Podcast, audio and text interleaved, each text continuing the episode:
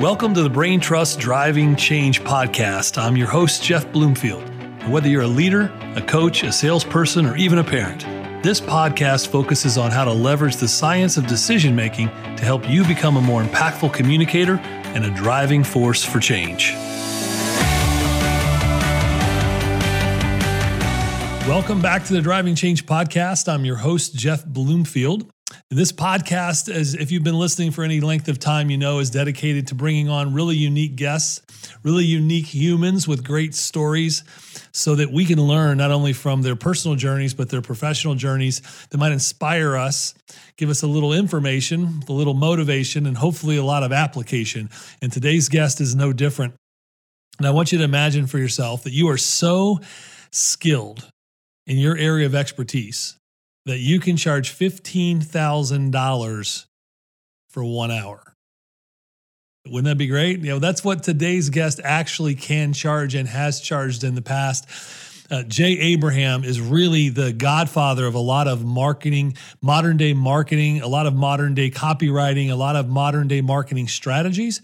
He's helped over 10,000 clients in over 100 different industries across 7,200 sub industries worldwide and and he's been doing this for a long time. I've admired Jay uh, from a, for a long time as someone who thinks differently. He has uh, what he calls asymmetrical thinking when he approaches how he helps, uh, whether it's individual small business entrepreneurs all the way up to large organizations, think differently about their message, think differently about their strategy, and think differently about how they can actually use that asymmetrical thinking to grow faster. And here's the other thing: some people don't know this about Jay, but um, he actually helped really instill is uh, Tony Robbins. You ever heard of him? He's helped Tony build Tony's basically his self-development empire. Jay's a, a lot of the brains behind that that success that Tony's had. How about Daymond John, Shark Tank Daymond? You know him? He considers Jay his mentor. Ramit Sethi, who's really a, a, modern day, younger version of Jay in a lot of ways, is a marketing genius. These are folks that, that call Jay mentor. Well, I call Jay Abraham not only mentor, but friend. And I'm excited to have him on the podcast today so that we can all collectively learn from his native genius. Jay, welcome to the show. Thank you, Jeff. And you over uh, elevated my stature. I don't know if I can live up to the expectations, but let's see what happens. Well, Jay, as I forewarned you in the pre show, every guest that comes on the Driving Change podcast starts with the same exact question. The people want to know, Jay, they want to know your origin story, they want to know your why. So take us back as far as you'd like to and tell us that journey. What's that look like for you that allowed you to, to learn what you've learned, and apply what you've applied. Take us back as far as you want to go. Let's hear the Jay Abraham origin story. Sure. So I guess the easiest thing, Jeff, is I'm pretty much an accidental tourist in my own career. I, I got started at age 18. I was married. I had two children at 20. I had the need of somebody 40. The world didn't care. I had no negotiable skill, no education. And the only people that would give me, quote, a chance or an opportunity were crazy but very impressive entrepreneurs in Indianapolis, my my origin city, uh, who would let me have a desk, uh, you know, a, a phone, uh, uh eat what you kill sort of thing, so I could get you know so much a sale, so much a distribution channel, so much a deal, whatever it was, and um, when you only eat when you earn, you figure out what works and what doesn't, and then you figure out more what works better so you can concentrate on that. And because I was never paid for hours, I was only paid for results. I had the latitude of doing whatever I wanted as much or as little as I wanted. So I would normally have five or six deals going concurrently. And fortuitously and uh, really accidentally, but wonderfully, they were never in the same industry. And after a while, I realized that people in one industry didn't have a clue, Jeff, how people in another industry thought, acted, transacted, marketed, strategized, their business models, how they attracted buyers, how they converted prospects, how they communicated value, their distribution channels. And I was able to take pretty simplistic and general and pretty uh, commonplace elements from different industries I was involved in, combine them into hybrids, fresh hybrids that I would then apply to different industries I was involved in, and they would explode. And everyone thought I was brilliant. Ah, I was this is wonderkind, but really I was nothing more than a one-eyed man in the land of the blind. And I realized that. And then when I really understood the power of borrowing success approaches from outside an industry and funneling them and adapting them and adopting them to industries that were unfamiliar, I started doing it with uh, resolve, uh, with a, a, vengeance, so to speak, a positive, constructive vengeance. And then I just started doing more and more, and my and my results got bigger and they compounded. And fast forward without, you know, going through a lot of the transactional episodes to today. So, Jay, you know, as I mentioned earlier, you've been a mentor to a lot of really successful people like Tony Robbins, Daymond John, people like Brian Tracy. You've been friends with Zig Ziglar back in the in the heyday, and it seems like if you look at a lot of these really successful entrepreneurs and business leaders over the, the my lifetime, especially, every time you start to peel back the layers of why they were successful, you, you end up finding Jay Abraham snuck in there somewhere. So you're you're kind of the secret weapon, and as you've as you've done a lot of your work over the years and you've been able to start to think about codifying success patterns and practices and then seeing that regardless of the industry and regardless of the entrepreneur or the business leader there's patterns here. And you've been able to find out how to codify those patterns and then put them into practice. What were some of those patterns and what have you learned in working with so many of those folks and helping them grow their businesses? So uh, I learned earlier in my career that one of the biggest leverage points in anything in selling is the headline or the equivalent. In a, a printed uh, text, it would be the headline, you know, the first big bold words that, appear in a, an ad. It's also many things. It's the headline that appears on a website, it's the signage that would appear on a booth at a trade show, it's the subject line in a um, in a, an email. It would be the first paragraph of a letter. It's the it's the caption above or beyond a picture in a brochure or a catalog. It also has an application to selling. It's the first paragraph that a sale or first few paragraphs a salesman or woman would utter when somebody calls in or when they call out or when they have a cold call or a scheduled call. It's what uh, uh, the order order department would uh, would utter first when people call them. Somebody walks in, and I was able to learn about variation. That you do something one way, it produces X. You do it a different way, it can produce two, three, four, five, up to twenty-one X for the same amount of time, effort, the same amount of relative space if it's an ad or or expenditure of opportunity cost if it's somebody on the phone with somebody, somebody dealing with somebody that walks into a dealership or a furniture store, things like that. So that was the first thing I learned the power of variation and the importance of and the criticalness of a headline and how that one part of a selling process could change positively results from 50% to 2100 percent just by knowing what to do. The next thing was I learned how to change. If you change the positioning or the proposition, that separately could have a huge impact. Then I learned how you create your proof, your credibility of your proposition separately can have another enhancement. Then I learned that by understanding risk reversal and taking that away, that could be another denominators, as could the bonus you use if you use a bonus, and even the way you lead somebody in your call to action. Then I learned about things like unique selling proposition, how to distinguish yourself. Then I learned about lifetime value.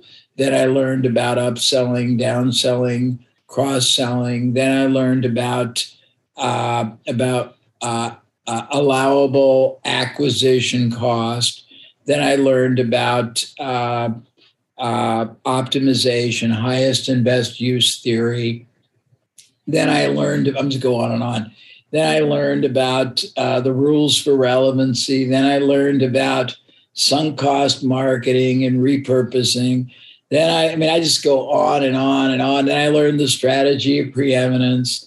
Then I learned about um, about the power Parthenon. Then I learned about how to harness geometry in a business. Then I learned about uh, uh, uh, how to preemptively address objections and and and negatives. Then I learned how to figure out the mind of the market, and on and on and on. And I just kept layering it. I can go on and on because I got about 75 key distinctions I'm known for today that I learned. But back then it was just a progression. Yeah, that's great. That's great. You know, it's funny, Jay. I was telling my team before the podcast, I'm like, yeah, I could probably just go ask Jay one question and then I could go walk away and come back for an hour because he has so much value to give in just one question that would be well worth it.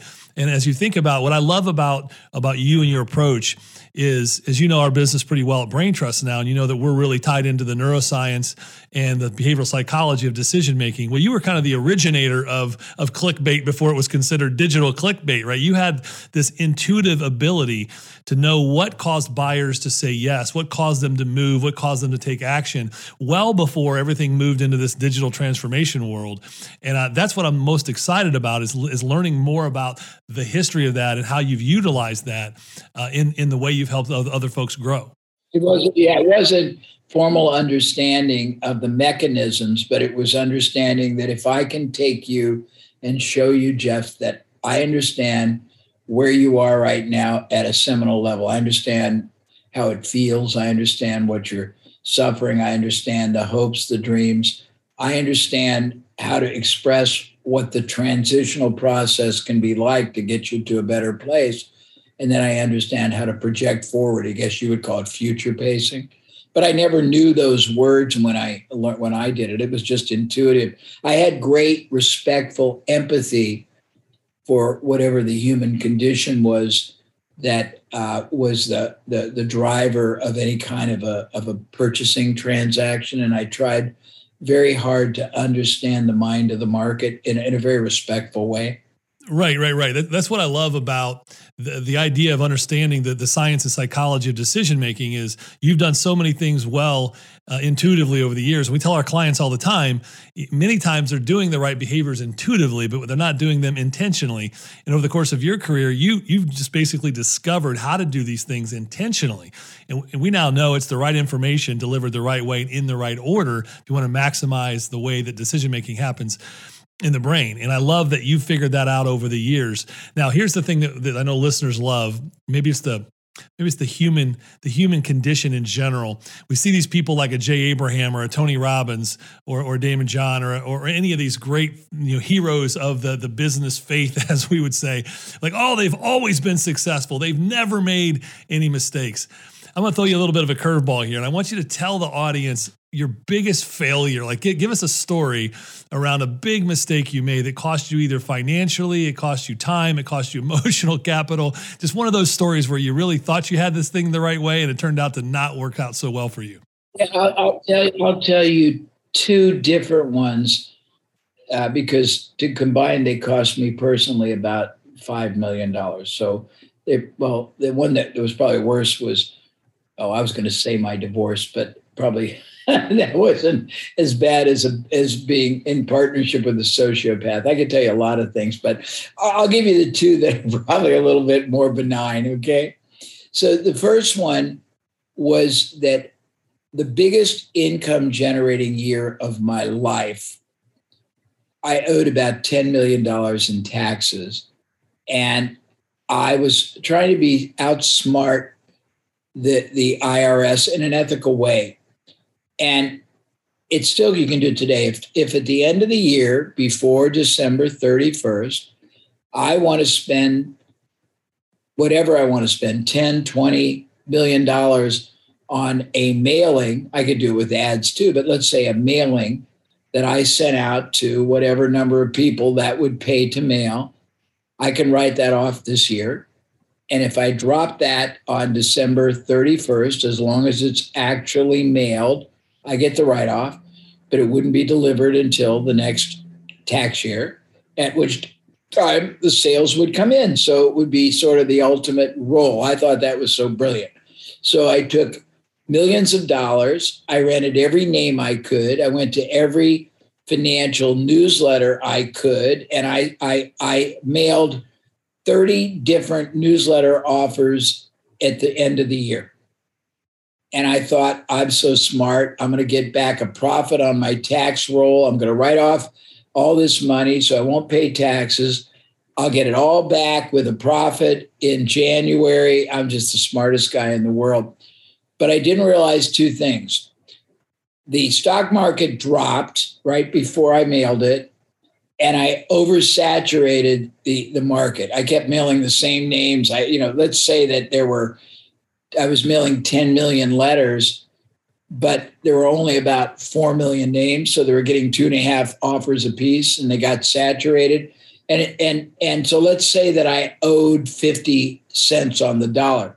I actually lost about 75 cents on the dollar. So if I'd done nothing, I would have been another two and a half million dollars ahead. So I lost big. And that was a lesson that uh, I'm not as smart as I think. I better validate my assumption and think at, and think very carefully about what can go wrong with this, not just what can go right. So it was a good lesson, a very painful and expensive one. Then uh, a couple of years ago, a colleague and I got infatuated with a concept that we thought the market would love. And this is before everybody started doing free interviews and the like, people were charging. And we had this brilliant idea and we called it power panels. And we were going to take somebody like yourself and maybe take everyone, excuse me, let me turn this off. Let me just turn this off. We were going to take everyone in a category that had a similar expertise, get five or eight of them and ask them all the same 10 questions and create this incredible swath of perspective on the same issue, which we were stimulated intellectually. We thought the world would love it. And we it, it was a pain in the ass because we were able to get all these iconic people and all kinds of expert distinctions to agree, but their schedules were so difficult to align that we had to interview each one separately and then almost like uh, like uh, trying to Photoshop everyone together. We had to edit it together into a seemingly cohesive part. It took us almost a year and we spent a million dollars on it, but it wasn't just we spent a million dollars, we stopped everything else because we decided this was going to be the coolest thing in the world. It was going to be very profitable. We were intellectually going to have such a great time. We are going to make all these acquaintances. We are going to learn all this stuff. We we're going to grow and blah, blah, blah. So we didn't pre-test our assumption. You know where I am taking this. So a year of doing it, a million dollars out of pocket, not earning millions of dollars because it was totally consuming for a full year. Then we got to the point we had all these people that said they were going to promote for us affiliates, strategic alliances, partners.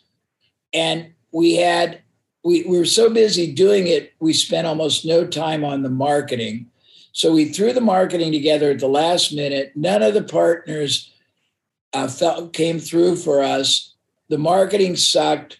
We didn't have the partners. We had to pay in the open market. Nobody gave a crap, and we lost the whole thing. And now somewhere I've got it as a bonus. I give free occasionally as a memory of, of, of a year investment uh, a million dollars out of pocket and a loss of millions of dollars of income that I stopped because I was so thrilled that this was going to be so much fun and lucrative. So, I mean, things like that. And, and there's a lesson in it, which before you ask me, I'll preempt. If the assumption is wrong, everything that flows from the assumption is wrong. And when you have the chance to pre validate an assumption before you invest too much time, effort, uh, opportunity cost, resources, uh, potential. You should probably see if the market really cares. All right, that, that's great. That's that's helpful, right? So people can realize, hey, even people like Jay, they're human. They make they make mistakes. They've done trial and error. Let's go to the other side of that equation. And you've been successful for a long time, but I'm sure it wasn't always that way. But there was a tipping point moment, right? T- tell the story about the time when you went all in and you took a big risk to try something different, knowing that all the chips were in the middle of the table, and if it paid off, it was going to hit. But if it didn't, you're probably going to be back on the street. What's that story look like? Uh, well, the first one I did was icy hot. Everybody knows it as an out, you know, as a product that uh, Shaquille O'Neal promotes, but it used to be a mail order company that was just a struggling old company that was doing nothing. And the man that bought it out of almost uh, bankruptcy uh, gave me a non paid job, a commission only job. And he gave me the assignment. He had no marketing budget, but he was willing to spend more than than uh, the first transaction purchase. He was willing to spend more than the first sale to get a sale because he knew that he'd get repeats, but he wasn't willing to put a penny up for advertising. So my job was to go to every radio station, television station, newspaper, magazine, anything I could go to that had advertising to that target audience, which was an older uh, uh, demographic, and see if I could persuade the media to run ads for us when they had unsold uh, capability and we would pay them on results. And it was really hard in the beginning, but I figured out after a lot of trial and error, and it was purely on commission. I didn't get anything for doing it. I figured out how to uh, persuade them, how to get them to not just say yes, but to follow through and implement.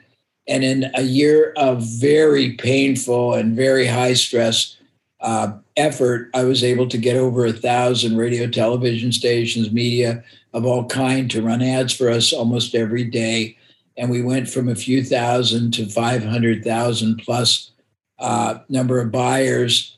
We went from a company that was not even relevant to a company that got sold back then for about $60 million.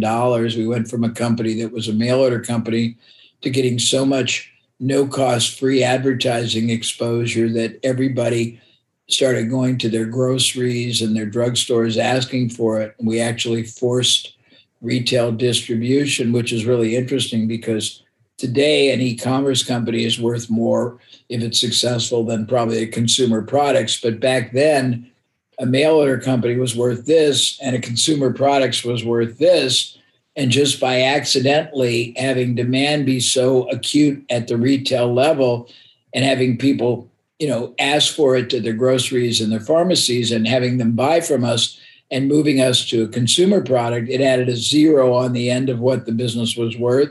And then they sold it for about $60 million 15 months later which is pretty interesting. So that was it was a pretty big i mean i didn't own any equity in the business but i had a nice payday and and the experience was exhilarating because you went from adverse uh, rejection to figuring out how to get people to at least consider your proposition, to accept it, to do it, to continue doing it. You got all, and it would just build and build and build, and all of a sudden, you know, we were getting thousands and thousands of new buyers every day coming in, and it was really exhilarating. But it was a lot of work. But that was the first big hit I did and and the next one that I did was Entrepreneur Magazine, and I did something. If you want to know, I can just tell you that was it, or I can tell you what it was. It's up to you, Jeff. No, that's great. But let's come back to that in, in a moment. But what I really wanted to, to, you to expound upon now is if I'm a small business owner or an entrepreneur, the story that they just heard, I want to know how how did you actually go through the process of getting essentially radio stations to agree to a gain share model, which is crazy to think about because at the time nobody was doing anything like that, um, and, and you were able to convince not only one but a series uh, of hundreds of radio stations across the country to eventually adopt this kind of a model and that kind of divergent thinking that paid off. Tell tell the group, the audience, how you were able to do that. Well, and you teach masterful uh, and, and qualitative uh, neuroscience driven sales technology. When I started, I started with probably the dumbest sales approach you could have. I would get uh, radio television station managers on the phone and said, You don't take performance based ads, do you? And they'd say, No. And I'd say, Okay, thank you. and so that was the first thing. And I was going to throw in the towel after about a month of total almost 100% rejection. But I accidentally met somebody who worked for a New York firm that did tens of millions of dollars doing that. He gave me a list of stations that did do it. I knew them to be performance oriented stations who would run ads when they had un- unsold advertising. So I got a renewed confidence I shifted my presentation to you don't, and I just reversed it. I know you do. And I have one that I think where it merits uh, your serious consideration. And as I analyze, I hadn't really done a good analysis, but I, I tried to analyze why media would not run speculative mail order ads, response ads. And there were a couple of reasons. One, uh, there was a lot of people that had great promises and didn't pay them because the, the money would go to that company. Number two, there were a number of people that not only didn't pay them, they didn't ship the product or they didn't ship it on time. And there was a ton of bad will and, and consumer complaints that would go to the station. So I tried to figure out in my modified presentation how to overcome preemptively all that. So what I did was this I would say, okay, let me tell you why you should take this. First of all, we we are not asking for a penny of the revenue. We will actually pay you more. We will write you a check. We are fine having the orders come to you. You can bank the money. We will send you 15% more. We gave them 115% of sales. And all we care about is that you get us the name and the address of the buyer right away so we can ship their product out right away. And uh, think about it if that product doesn't get to them on time and if it doesn't deliver or over deliver on the promise, they aren't going to buy. So we would be losing our ass you know, futilely, it makes no sense that we would do all this unless the product did deliver or over deliver, and that a lot of them repurchase, doesn't it? But then I said, but even that stated, we don't want your station or your magazine or anybody to be put into any kind of a position of uh, jeopardy or or negativity in case a a jar of this product doesn't get delivered on time. And let's be honest, we're at the mercy of the post office, right? Somebody could sit with it in because it was sent out a special bulk ship weight, and and a post uh, a postal delivery man or woman could decide I'm not going to do it right now. They could throw it away. There's all kinds of things. So I said we will not even let you promote this to your audience unless we first send you a dozen jars of the product to have on hand in case anyone complains. If they do, you give them a jar and hopefully their jar will come also. So instead of being negative, they'll be thrilled. We want to protect you. So I tried to overcome every inherent negative, but I also started with the reverse assumption. The assumption was you do do it. I know you do it. I know you do it. And I was able to say, I know you do it for this and this and this. I think you should also do it for this. That's how I did it. Well, there's just so much gold in there, and, and I want to unpack a, a, little bit of it. So those listeners who are out there thinking about, okay, that was, that was a lot of really good stuff. I want to summarize a couple points. The one thing I picked up on was you really understood your customer, you understood your audience, you understood their business, you understood their goals, their objectives, and you understood why they would maybe not say yes to something and then you were able to actually go find a couple who you knew would say yes to something similar to get the to get things started. And the big thing that that I picked up on there was the concept of you learning how to position risk reversal in a way that was super beneficial you know to the prospect. And I know we've we teach this all the time that you know the brain moves uh, to, to avoid a loss at twice the urgency as to, to to pursue a gain. And using risk reversal you can kind of cover the gamut there with that. Is that is that right? Absolutely. Yeah no i learned risk reversal early in my career and i realized that anytime two people come together to transact anything commerce uh, employment uh, love romance parenting anything one side is always, Jeff, uh, being asked either knowingly, unknowingly, implicit, explicitly, uh, deservedly, undeservedly, to take on all, most, or more than all of the risk. And if you can identify what that risk is tangibly and intangibly, and you can mitigate it, you can eliminate it, or you can show someone how to manage it, it's easier for them to say yes than no.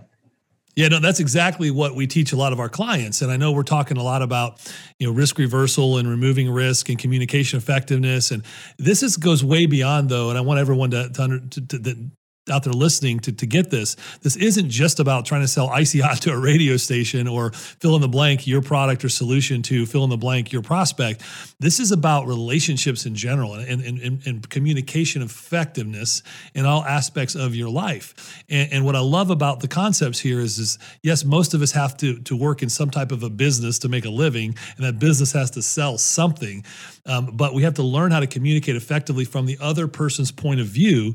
And when we understand that and we understand their goals and we understand what they find risky and we can help them solve problems and remove that risk for them, it works in all aspects of our lives, doesn't it? Yes, I agree. All right, all right. Let's go into some rapid fire questions. A little Q and A, rapid fire with Jay Abraham here. When you think back to the the course of your life and your development, um, who or what had the biggest influence on your life? Was it a person? Was it a what was it an experience that really started to mold and form how you think and how you've helped others? It was vicarious. It was a, a, a, two books I read by the same author, Claude Hopkins, who was a master marketer in the 30s and 40s. And uh, I read the book at the recommendation of a brilliant marketer that I retained for one of the companies I was running the marketing for, and it it put all of my um, the abstract and and sort of uh, un, un, unclarified understandings, that, that intuitive understanding, into clarified. Um, uh, sort of very tangible and very concrete order, and it showed me the drivers of everything. And with that, I was able to just explosively multiply my performance. So that was the most influential. And uh, the book was called Scientific Advertising, and the other was called My Life in Advertising. And the author, I'm sure you can still buy the book together as two books, Claude Hopkins. And what was really interesting, Jeff, uh, and I'll give you one more dimension that you didn't ask, but it, it, it relates to this. We retained this really, excuse me, really top uh, marketing guy, and he gave me this bibliography. This was before Amazon. I was not very prosperous, and I spent every dollar I could r- r- round up to get uh, book finders all over the world to find these books because they wasn't you just didn't go on Amazon and find. You had to have somebody look everywhere for them. Uh, this guy gave me three books to read and explain why. This man, Claude Hopkins, was the greatest marketer of his time. He he came up with lifetime value, residual. Uh, he understood risk reversal, all these things. But he wrote two books. One was a distillation of his principles, and the other was his biography or autobiography. But what was key was the man had me read the principles first and then study the autobiography to understand the actions, the activities, and the events that the man lived through that caused him to formulate those principles. And then he had me read the biography of the man who had the advertising agency this man worked for so I could put his subjective perspectives into perspective of the whole. And that was an extraordinary picture for me to understand. And it explained so much and it opened up just amazing opportunity vistas of understanding for me. Well, that's interesting. It wasn't what I was expecting at all. I, I, thought you'd have some crazy story about some, you know, shaman or some Buddhist monk in some temple in Mount Kilimanjaro or some crazy story. So that gives us all a little bit of hope that you can find true inspiration that's game changing for your life in, in authors and in people that you've admired in books that they've written, things of that nature. So, okay, let's let's go to question number two. Uh, who in your life, throughout your lifetime, could be personal, professional, uh, do you find have found them were the most fascinating or interesting uh, people or person? Person? Oh, wow. Well, you know, probably uh, Tony Robbins is probably one of them. I, am involved with um, uh, a project with somebody that's probably known uh, to certain people, depending on your your, your news preference. Uh, Anthony Scaramucci, he's pretty interesting. I get a kick out of him. Uh, I was friends with Stephen R. Covey, the late Stephen R. Covey. He really interesting man. Uh, uh, you know, I've had so many entrepreneurs I've worked with. Uh, you know, I have uh, one of my good friends is the former head strategist for, uh, uh, you know, for uh, TPG, the second or third biggest private equity firm, and he's really, I mean, super intelligent people are fascinating. Uh, my wife and I go to the hedge fund conference every year, and we watch all these very brilliant people explain things that I understand. Those are fascinating. Uh, uh, I had one of my great mentors, and he was so brilliant. I learned barter, the art of exchanging goods and services for goods and services, and figuring out how, when all, all is done, you end up with a lot of money in the process, a lot of profit from a guy who was the number one barter expert in the world. He died, but he was my mentor. He taught me how he had transacted billions of dollars of barter for everyone from Chrysler, uh, Mazda, Sheraton, DHL, uh, uh, all kinds of things, and he taught me how to how to take that very very agile way of conceptual and connective thinking and extrapolate it and and and translate it to all kinds of other elements of what I was doing to look at things from sort of a prism as opposed to uh, a monodimensional sort of a way. And that was pretty cool. But I've helped 300 experts over my career, and most of them have been A level experts. So they're all fascinating. You know, some are uh, more humble, some are more arrogant, some are more brilliant, some are more anal, but they're all interesting. Um, uh, yeah, I mean, that's probably, you know, I mean, I got to think a little bit about it, but I've just been privileged to be around and I've done it around the world, which is even more interesting. You know, I, I've just, you know, I've gotten to be part of a lot of really cool uh, people that uh, represent so many different dimensions of commerce that I don't even know if I can isolate one fact because I've just been, I mean, my life is very unique, Jeff. well, we certainly know that. You know, you know, one of the things I've admired about you as I've gotten to know you, we become friends, is that there's certain people you come in contact with and they they think differently, which you certainly do. Um, but as I've observed you and I've watched you and I've listened to you, you are a student not just of business but of life. And you're able to take in all of your experiences in any given moment and you're processing that information in order to categorize it and then figure out how to apply it and put it into a library to know just exactly when to pull that information out at the right time for the right uh, application you know it's once it's i don't know who said it originally but the difference between knowledge and wisdom you know knowledge is knowing the tomato is a fruit wisdom's knowing that it doesn't go in a fruit salad, right? And you have that ability to take knowledge and translate it into wisdom on application.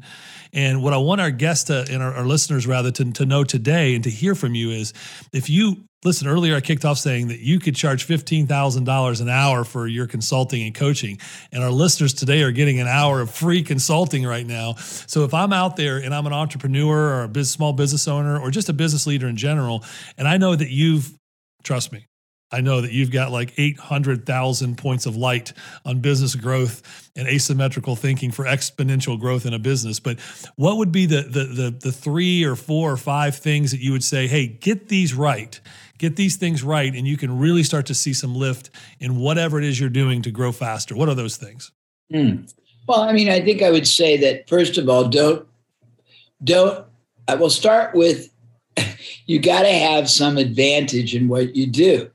And that advantage can be either the performance of your product, the price of your product, the people who recommend your product, the access you have to distribution of your product, uh, maybe uh, uh, a, uh, a, a, number of other type purchases so you can be more competitive in pricing, maybe how you package the product with other things. But if you don't have any advantage and you're just basically speculating out of the luck of the draw that you'll get business for no definitive reason, that's a scary way to try to go into or maintain a business. And in today's world, I don't think it even warrants trying, number one. Number two is don't depend on any one source to get all your business. We teach our clients how to build what's called a power parthenon, which is a multitude of of um, access vehicles, revenue sources, distribution channels to add to their main channel. Uh, that's the next one. Uh, I'll give you four. I would say anytime you can figure out who else has a trusted, credible, direct access to the same profile as the people you want, you should try to structure a strategic alliance, a joint venture, co branding, power partnering type of a relationship with them.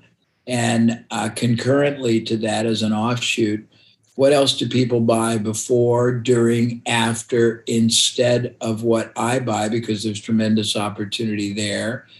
Number three, understand that that uh, uh, one size doesn't fit all in in a majority of selling situations. Different sources of buyers are worth more or less. Different types of buyers are worth more or less. People who buy based on different positionings or premises, even if they're buying the same thing, are worth more or less. And if you don't know what the, the relative metrics of value creation are, if you don't know that certain buyers are worth X when they buy the first time, how many more purchases you get out of them in a year, how many years they buy, marginal net worth, lifetime value, you won't know what you can afford to invest, not spend. And that's another thing. You're not, uh, it, Mark, people are dumb about marketing and selling, uh, Jeff. They don't understand that they are investors. And when you are an investor, you're investing for yield. If you don't know the yield you're getting, then you're pretty promiscuous and profligate investor you need to know what you're getting and you need to know what the yield is worth because you're probably spending too little or too much on your selling or marketing activities. Uh, people tend to arbitrarily allocate a monthly allocation for advertising or marketing, or they will allocate a flat amount for their salespeople. And I've always thought that was ludicrous because certain kinds of buyers might be worth 10 times more than others. And if you don't incentivize people to get those, then they're not any more incentivized than somebody who's worth one tenth of that. And so, I mean, it's a lot of things I don't think most people analyze. There's a great, wait, I can't talk. There's a great quote that I love from Socrates A life unexamined is a life not worth living. And my quote, that's a, a an, an aberration of that, is that a business that doesn't constantly examine every performance performance element, and certainly in the in the revenue side, which I concentrate on, and knows how it's performing is a, is a business not worth owning.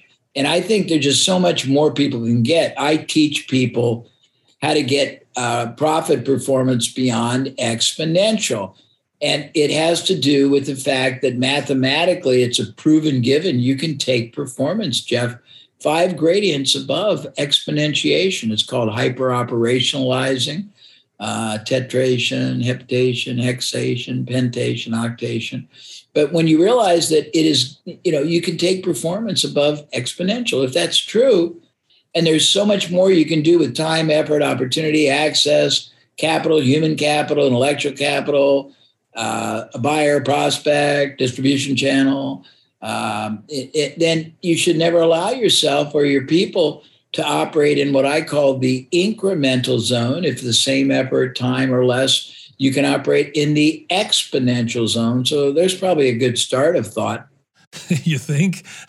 I would encourage any of you that are listening out there right now, you might want to pause if you're driving, pull over, rewind about 10 minutes and get out a pen and paper and write down what you think Jay just said, because there was a lot of gold in the last 10 minutes and a lot of things that you can apply into your business or your personal life, quite frankly.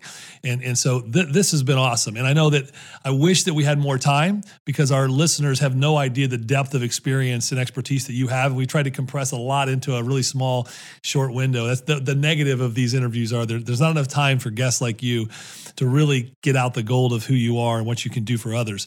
So where can others find more information about you? Is it abraham.com? Where should we point them?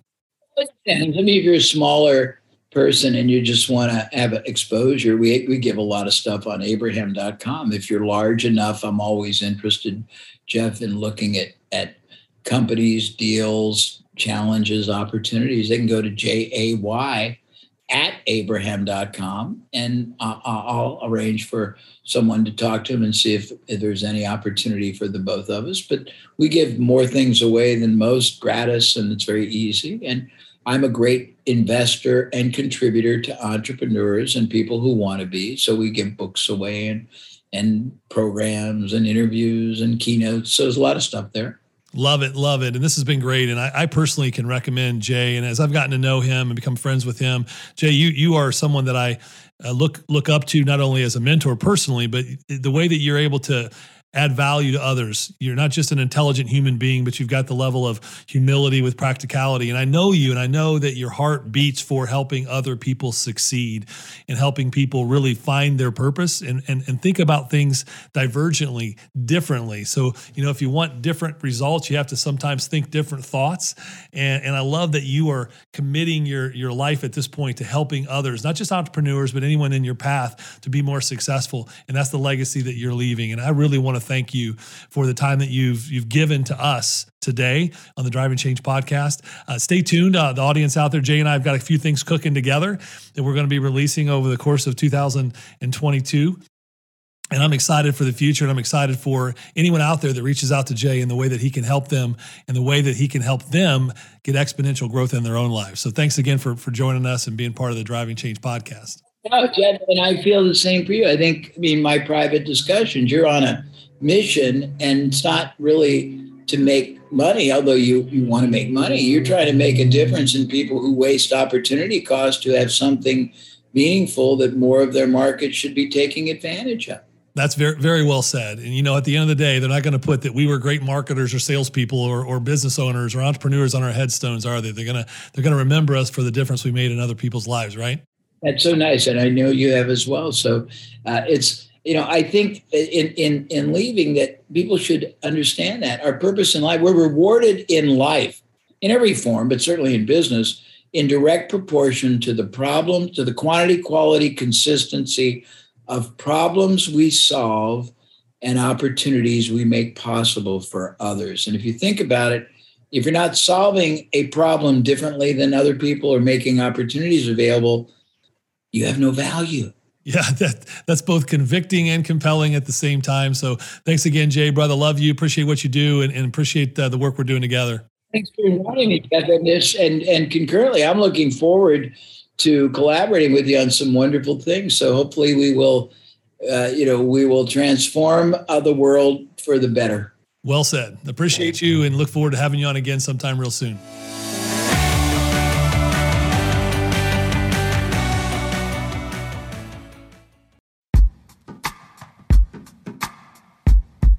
The Jim Stroud podcast explores the discoveries and trends forming the future of our lives.